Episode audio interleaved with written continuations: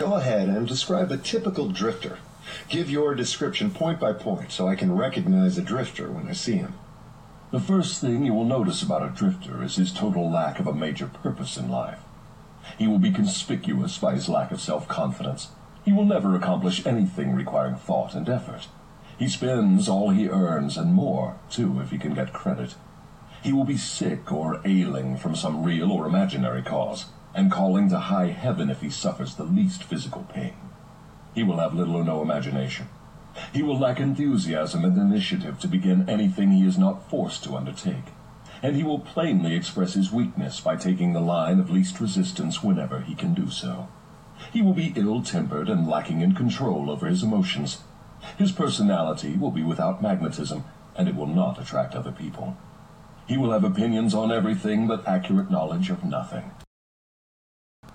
In the 48 Laws of Power, I have a chapter about think like a king to be treated like a king. And I talk about Christopher Columbus as sort of the icon of that. He's somebody who came from a very mediocre background. And he simply believed, however, that he was royalty, that he was born destined to create something great. And it became a self fulfilling prophecy, mm. which is the truth with a lot of very powerful people. And the 50th Law, a book about fearlessness, is very much about how your attitude carries over into you create your own fate through your your own through your attitude. And mastery certainly has that element to it. The one thing about the book is I'm trying to tell you that there are no shortcuts. There's no drug you can take. There's no little formula. You have to put in the hours. You have to develop yourself. You have to develop discipline and work habits, the kinds of things that you cultivate in your 20s, and they become the kind of habits that a foundation for future power.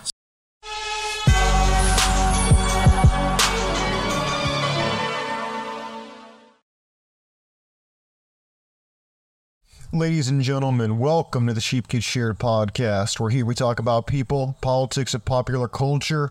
I'm your host, the one and only Austin Creed, and my friend, I want to welcome you into the show. Uh, we're talking today, we're continuing a series. This is the fourth video episode we're doing on the Biblical Bachelor series. Now, this is coming, the, so Biblical Bachelor is a book that I'm writing that's going to come out not in the next couple weeks and so I'll be setting that up for pre order not too long from now. So if you're interested in improving yourself, if you want to level yourself up, if you want to become a more of a free thinker, not be told what to think, but how you can teach yourself to think, how you can level yourself up, but not forsake your religion, not forsake spirituality, this is the book for you. But let's get into the topic of the day. And the topic of the day and those of you who have read or listened to, so the first clip I played at the beginning of the show was from Napoleon Hill's book, Outwitting the Devil. Fantastic book. I actually listen to it every single night as I go off to sleep, and I play it while I sleep. Why? Well, because you are what you consume. And so when it comes down to it, when I was younger, actually, I'll tell you a little side story before we really get into the meat and potatoes of the show when I was younger, I, I would listen to these stories on either the radio or on a CD player. And one of I remember them to this day, almost verbatim word for word, because I would listen to them over and over again when I was a kid. And because of that, I retained those and they really settled with me. They influenced me to the point where I still remember a lot of them to this very day. And so, if I remember that when I was a kid. Why would I not start reading and researching or listening to said research or said great reading so that I can retain that knowledge in my 30s, my 40s? Going forward, I think it's a fantastic idea, by the way. And if you don't already do that, I would suggest you do it. Well, my friends, the topic today is outwitting the devil. How, outwit the devil. Now, who is the devil?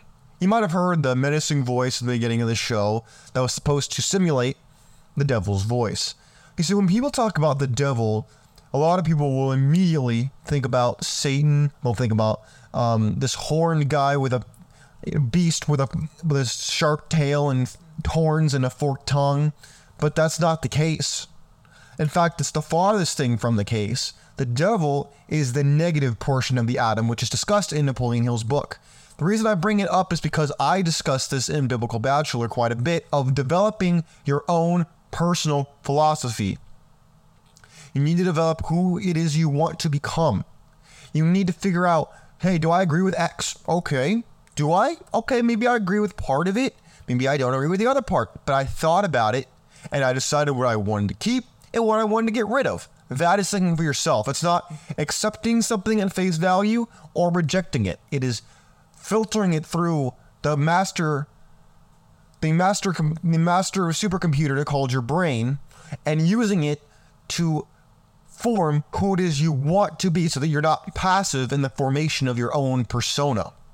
Now, when it comes to fa- building upon this foundation, you must not be passive because there are nonstop drip campaigns all around you constantly, whether it's TV, whether it's movies, whether it's the media, whether it's on social media, it is everywhere you'll ever look. It has gotten so bad to the point that events like the Super Bowl, for example, you think the Super Bowl is about football, right? No, it's not. It is about the commercials, and the game is built around those commercials. That is how that works. Don't believe me? What do you look forward to most in the game? If your favorite team is playing, maybe you care a little bit. But without a doubt, every single time people are like, ooh, who's going to advertise during the Super Bowl game? Ooh, what's right the best one? Let's see what's the, which one comes out the best and we like it. See what I'm saying? You see what you see what I'm talking about? That is a drip campaign. Or if there's a certain thing that maybe triggers a memory of you, or like for example, if you you ever had these random jingles pop up in your head you haven't thought about for years, and all of a sudden they show up in your head again? Yeah, that's a drip campaign. That's good marketing. Because all of a sudden you're thinking about their product and you're more likely to buy it. Now, I'm not saying that there's anything wrong with that, but what I'm saying is you need to hijack that philosophy and apply it to your own life and say, okay, do, what do I want to achieve? Do I want to be more positive? Which you should. Do I want to be more positive in my life? Okay, good. How do I apply that in a way that's both I both obvious and subliminal? How do I do that? That's what you need to do to conquer it. Might seem like a lot of work. That's because it is a lot of work. It's a lot of work. And if you're not willing to work on yourself, you can't blame anybody else for not wanting to work on you or work with you. Tell me I'm wrong. You can't, because I'm not. Now, I want to share with you a story. Those of you who have never heard of um, er, um, Earl Nightingale, fantastic ad, for fantastic um, broadcaster. He's from back in the day. I love listening to this man. He actually agreed with a lot of things Napoleon Hill said as well. He's kind of part of that whole cabal of free thinking, thought provoking, wanting you to build yourself up and not be a passenger in the vehicle that is your life, not be a passenger in the vessel of your life. And this is a story that I'm going to use from his website that I've heard him use on his show before. I don't want to take credit for something I didn't develop, but I want to share it with you nonetheless. Here it is. It's called the Devil's Wedge and goes in with this idea of the devil being the negative portion of the atom. Let's dive into it, shall we? Here it is. It says, Are you familiar with the old fable about the devil's sale? It's interesting, and like most old fables, it has a moral that with that is worth thinking about. The story goes that Satan was having a sale of his wares. There on display and offered for sale were the rapier of jealousy, the dagger of fear, and the strangling noose of hatred, each with its own high price. But standing alone on a purple pedestal, gleamed in the light was a worn and battered wedge. This was the devil's most prized possession. For with it alone, he could stay in business. And this was not for sale. What was it? It was the wedge of discouragement. The devil's prize the devil prizes the wedge of discouragement above all else because it is inflammable, demoralizing effect. The hatred, the fear, the jealousy may lead to immature people persons to act unwisely or to fight or to run or to grab, but at least he acts. You notice the difference here? It says at least the person takes action. Discouragement, on the other hand, harms more than any of these weapons, whether it be the rapier of jealousy, uh, the dagger of fear, and the strangling noose of hatred, for one reason alone. It causes you to sit down, pity yourself, and do nothing. This doesn't have to happen, but unfortunately, it all too frequently does. Not until we realize that discouragement is often a form of self pity do we begin to take stock of ourselves and our predicament and decide to act, to do something that would take us out of our unpleasant situation. The answer, the answer to discouragement, to self pity, then, is intelligent action. Now, he goes on to talk about specific examples that are slightly outdated. This is true. However, my friends of the Sheep Get Sheared podcast, you rams who are trying to build your horns to not be sheared by the wolves, this is what you need to learn. It is inaction that will destroy your destiny. It is the lack of moving in any direction. It is standing still that will stagnate your entire existence and it will leave you into the habit of drifting. My friends, this is such an important paragraph, one that you could live by if you really wanted to dissect it. He says that I'll read it one more time in case you didn't hear me. I'm going to say it again because sometimes it takes someone saying something multiple times for you to truly grasp it and retain it. That happens to me as well. I'm not downplaying you. Here it is. Let's read it one more time.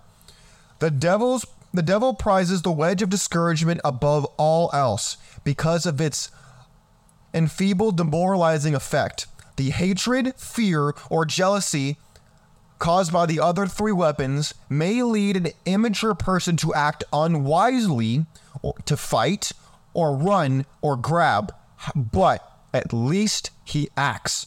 Discouragement, on the other hand, harms more than any of these other weapons because it causes you to sit down, pity yourself, and do nothing.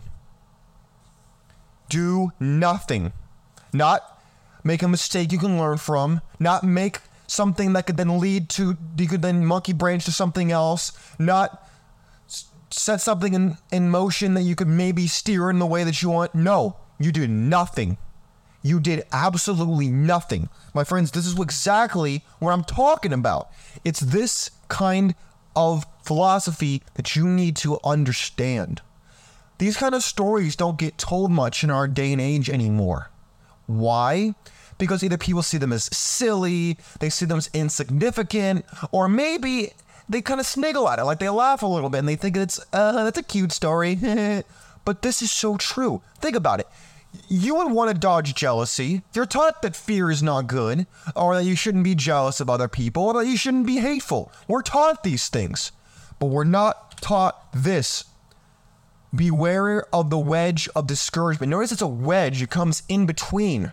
It jimmies in between you. It doesn't jab you, it doesn't throw you off. No, it just slightly wiggles in between. But that slight divide can cause division throughout your entire life and destroy your destiny. It can do everything by causing you to do nothing. And that should frighten you. Because think about it. If you're sitting around, have you ever been in a stage in your life where you're feeling discouraged and the first thing you do is you fear or you're jealous or you hate somebody else? Have you ever done any of those three things? Probably. We all have. Why? Because then we become more vulnerable. We're not on our purpose anymore. We're not wearing the armor of God anymore because we've been wedged. It's been, we have been wedged between and we're no longer in charge anymore. And that's the problem. That, my friends, is the issue at hand that we face. It's not It's not external forces. It's not against other flesh and blood. It is self sabotage that is leading us down the road of dismay. And this is what I want you to understand. And this is why I reiterate this over and over again in my book, in my manual for the spiritually seeking young man that's coming out on Amazon in the next couple weeks. This is why I reiterate this because every person, whether you be man, woman, child, dinosaur, I don't care who you are listening to the show today, you are your own best ally and own worst enemy. Do not think that is someone else's fault you are where you're at. Sure, they might have contributed. Oh, yeah. But do not ever fall in the trap of saying it is someone else's fault so that you can avoid accountability. Because once you take accountability, whether it's for 1% or for 100% of what has happened to you, you will then be able to become better. You will be able to improve. You'll be able to become a version of yourself that may not have been feasible yesterday, but now is alive today. You must develop your own personal philosophy if you are to survive, and not just survive, because survival is a stage. Then you need to get into thriving. And if you want to thrive, you must be a free thinker. Because if you are letting someone else do your thinking for you, or if you're a reactionary who says, if someone's for it, I'm get it, you're setting yourself up for a very rude awakening. Because when you become older, you'll realize you wasted your manpower, you wasted your opportunity. It floated away from you, it wasn't seized by someone else. You let it pass you by. To outwit the devil, you must outwit your own worst inclinations. You must outwit your own. I call it the man and the monkey. The man is the in the productive, insightful, knowledgeable side of you. The monkey is the instinctual, the the animalistic side of the human being if you like if you want to be more of a, a man and by a man i mean a, a better human being you need to curtail the antics of the monkey of your own worst animal instincts. You need to otherwise they will consume and control you. Do not take this lightly. Don't. Because if you do you are only harming yourself and i don't want to see harm come to you you must not just be passive. You must be active and be proactive, not reactive. That is my challenge to you today. My friends, I've made my point. I can't give you all my game for free. I can't do it. Well, I can, but I'm not going to do it. You can read more about it in Biblical Bachelor when it comes out. It will be on pre order on Amazon not too long from now. But, my friends, I want you to know that this is a process. It won't happen overnight. Don't think I'm a master. I do this every day. I work towards this goal, this goal of becoming the best man that I can be. And if there's any room for improvement, then I'm not the best. My friends, God bless you. God bless your family. God bless America. We're out of here. Enjoy the rest of your day. Peace.